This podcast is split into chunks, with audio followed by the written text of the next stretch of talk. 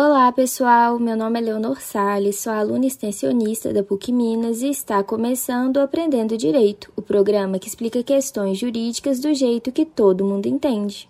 Fala pessoal, meu nome é Felipe Vieira, também faço parte da extensão e apresentarei o programa de hoje junto com a Leonor. No Aprendendo Direito da semana passada, a gente falou sobre a execução de alimentos e depois de receber muitas perguntas de vocês sobre a pensão alimentícia, a gente resolveu abordar este tema no programa de hoje.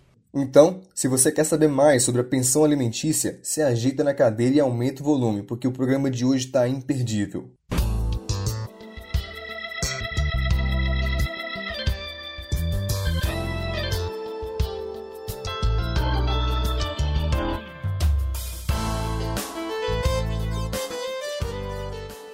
Precisamos deixar claro que a pensão alimentícia é um valor que deve ser pago para arcar com as necessidades básicas de uma pessoa quando ela não possui condições de se sustentar sozinha. Embora o nome pensão alimentícia dê a entender que o propósito da pensão é pagar comida, não é apenas para isso que ela serve. A pensão serve para muito mais. Serve para custear alimentação, saúde, lazer, roupa, educação, enfim, as mais variadas despesas do dia a dia.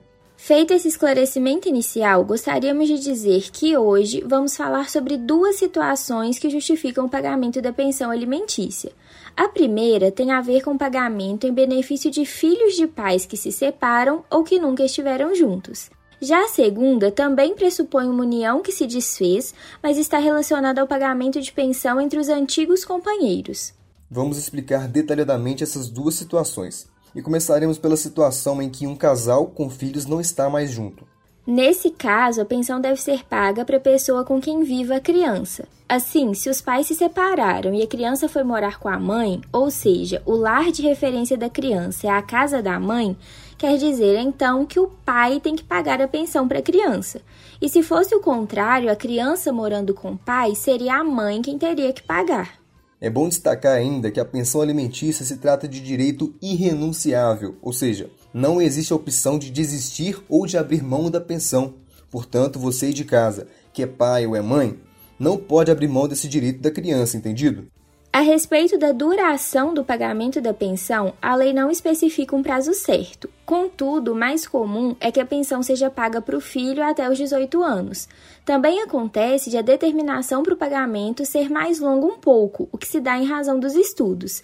Segundo os nossos tribunais, o filho tem direito de receber a pensão alimentícia até a conclusão do ensino técnico ou até a conclusão do ensino superior. Entretanto, o pagamento da pensão pode continuar por um tempo maior, desde que seja provada a necessidade do filho, assim como a sua impossibilidade de ser financeiramente independente. Ótimo, acho que deu para entender. Agora vamos passar para o segundo caso de pagamento da pensão alimentícia, que é quando o casal se separa, mas um dependia financeiramente do outro. Assim, nesse caso, a pensão alimentícia é o direito que garantirá aos cônjuges ou companheiros a possibilidade de pedir ao outro auxílio financeiro. É isso mesmo que você escutou. Pode ser que depois do fim da sua relação amorosa, você tenha que pagar pensão para o seu ex. Nesse caso, a impossibilidade de se manter justificaria o pedido para receber pensão do ex-companheiro, mesmo com a ausência de filhos. A gente não está querendo dizer que aqui a pensão é garantida como no primeiro caso em que tratamos da pensão para os filhos. Claro que não é tão fácil assim. Aqui, a pensão só é devida após cuidadosa análise do juiz, que deverá investigar se, de fato, existe dependência econômica, ou seja, se após o fim da união, a possibilidade financeira de um dos ex-companheiros é notória e a do outro nem tanto. Falando simples, um é rico e tem uma carreira profissional mais ou menos consolidada, e o outro é pobre. O que dependia economicamente do antigo companheiro rico provavelmente vai ter dificuldade de reingressar no mercado de trabalho.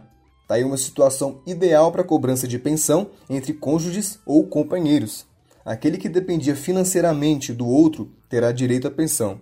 É bom que se diga ainda que é o juiz quem deverá determinar o tempo durante o qual a pensão entre ex-companheiros será paga.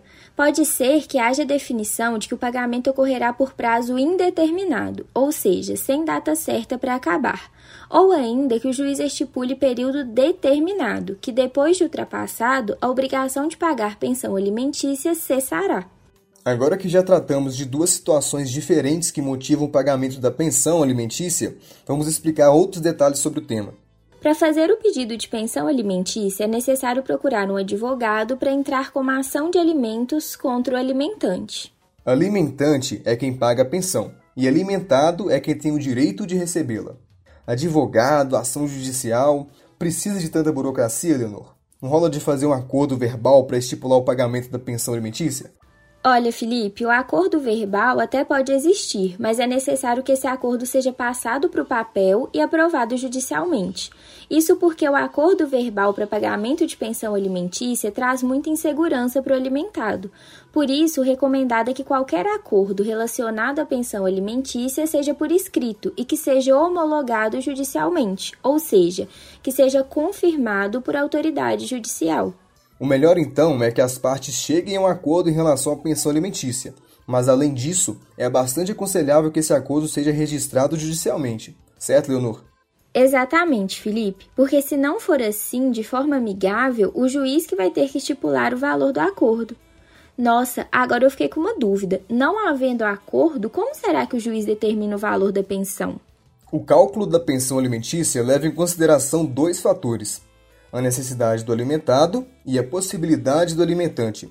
E é através desses dois fatores que o juiz determina o valor da pensão alimentícia.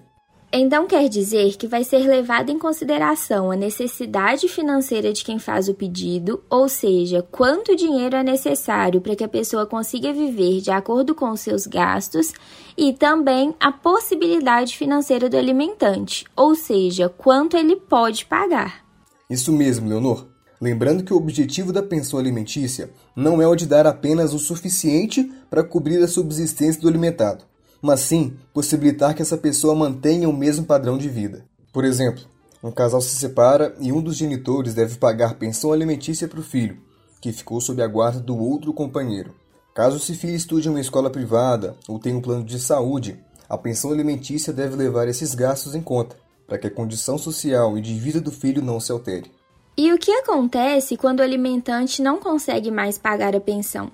Caso o alimentante fique desempregado ou não tenha mais capacidade de pagar a pensão alimentícia ao alimentado, é possível que o juiz determine que pessoas da família do alimentante paguem a pensão. Então, caso um pai não tenha mais capacidade de pagar a pensão alimentícia de seu filho por ter ficado desempregado ou por ter sofrido algum acidente que o incapacite de trabalhar, por exemplo, o juiz poderá apontar os avós ou tios paternos para assumir a dívida de forma provisória. Contudo, evidentemente isso não é algo automático. Para se livrar do encargo, o alimentante terá que solicitar a revisão do valor da pensão ou a sua exoneração, que é o fim da obrigação de pagar a pensão. Igualmente, a responsabilização de terceiros, como os avós ou tios do alimentante, depende de solicitação pelo alimentado. Só após o pedido é que o juiz poderá transferir o encargo para outra pessoa da família. Como citamos, o alimentante pode pedir a revisão do valor da pensão alimentícia. Para fazer isso, é necessária uma ação judicial, que deverá ser acompanhada de documentos e comprovantes necessários para demonstrar que, de fato, houve uma alteração da situação financeira do alimentante. Caso o alimentante não haja de acordo com o que for estipulado pela Justiça, deixando de pagar o valor devido, ele poderá ser punido. Entre as punições estão a negativação do seu nome junto às instituições financeiras de crédito, como Serasa e o S P C, a penhora de bens para pagamento da dívida e a decretação da sua prisão civil por até três meses em regime fechado. Se você quer saber mais sobre essas hipóteses, ouça pelo Spotify o episódio do Aprendendo Direito da semana passada. Nele, tratamos da execução de alimentos. Não podemos deixar de falar do dever do pai em ajudar com as despesas do filho antes do nascimento. Isso porque a mulher grávida tem direito à pensão alimentícia. A ação de alimentos que a mulher grávida pode pedir ao pai da criança se chama alimentos gravídicos e tem como objetivo auxiliar financeiramente a mulher grávida a custear as despesas durante a gestação. Então quer dizer que mesmo o bebê ainda estando na barriga, a mãe pode entrar com essa ação de alimentos? Exatamente. E faz sentido. Afinal, uma gestação saudável é muito importante para que o bebê também nasça saudável. Nossa, Felipe, são detalhes demais sobre a pensão alimentícia, né? Tomara que tenhamos conseguido acertar no recorte que fizemos. Dava para falar muito mais coisa, mas vamos ter que encerrar por aqui. Se você deseja saber mais sobre a pensão alimentícia ou sobre outros assuntos jurídicos, entre em contato com a gente. Será um prazer atendê-lo. Anote o nosso novo contato: três um, nove oito três três nove, nove cinco oito um. O nosso número também é o WhatsApp. Já o nosso Instagram é Programa Underline Aprendendo Direito. Gostaríamos de agradecer ao Dercinho, artista, produtor musical e criador da nossa música tema. Fica aqui também o nosso muito obrigada às rádios parceiras, que mesmo com a falta de recursos do projeto, toparam nos colocar no ar. Com a ajuda de vocês, alcançamos muito mais gente. O roteiro do programa foi escrito pela Elaine e pela Dominique. O coordenador do projeto, professor Rafael Chiari, ficou responsável pela conferência final do programa de hoje. A apresentação ficou por conta da Leonor e por minha conta, que também fiquei responsável por fazer a edição do programa. Meu nome é Felipe Vieira e esse é o Aprendendo Direito, o programa que leva um pouquinho da P U C Minas para dentro da sua casa. Até semana que vem, pessoal! Obrigada pela audiência, pessoal. Fiquem com Deus e até a próxima!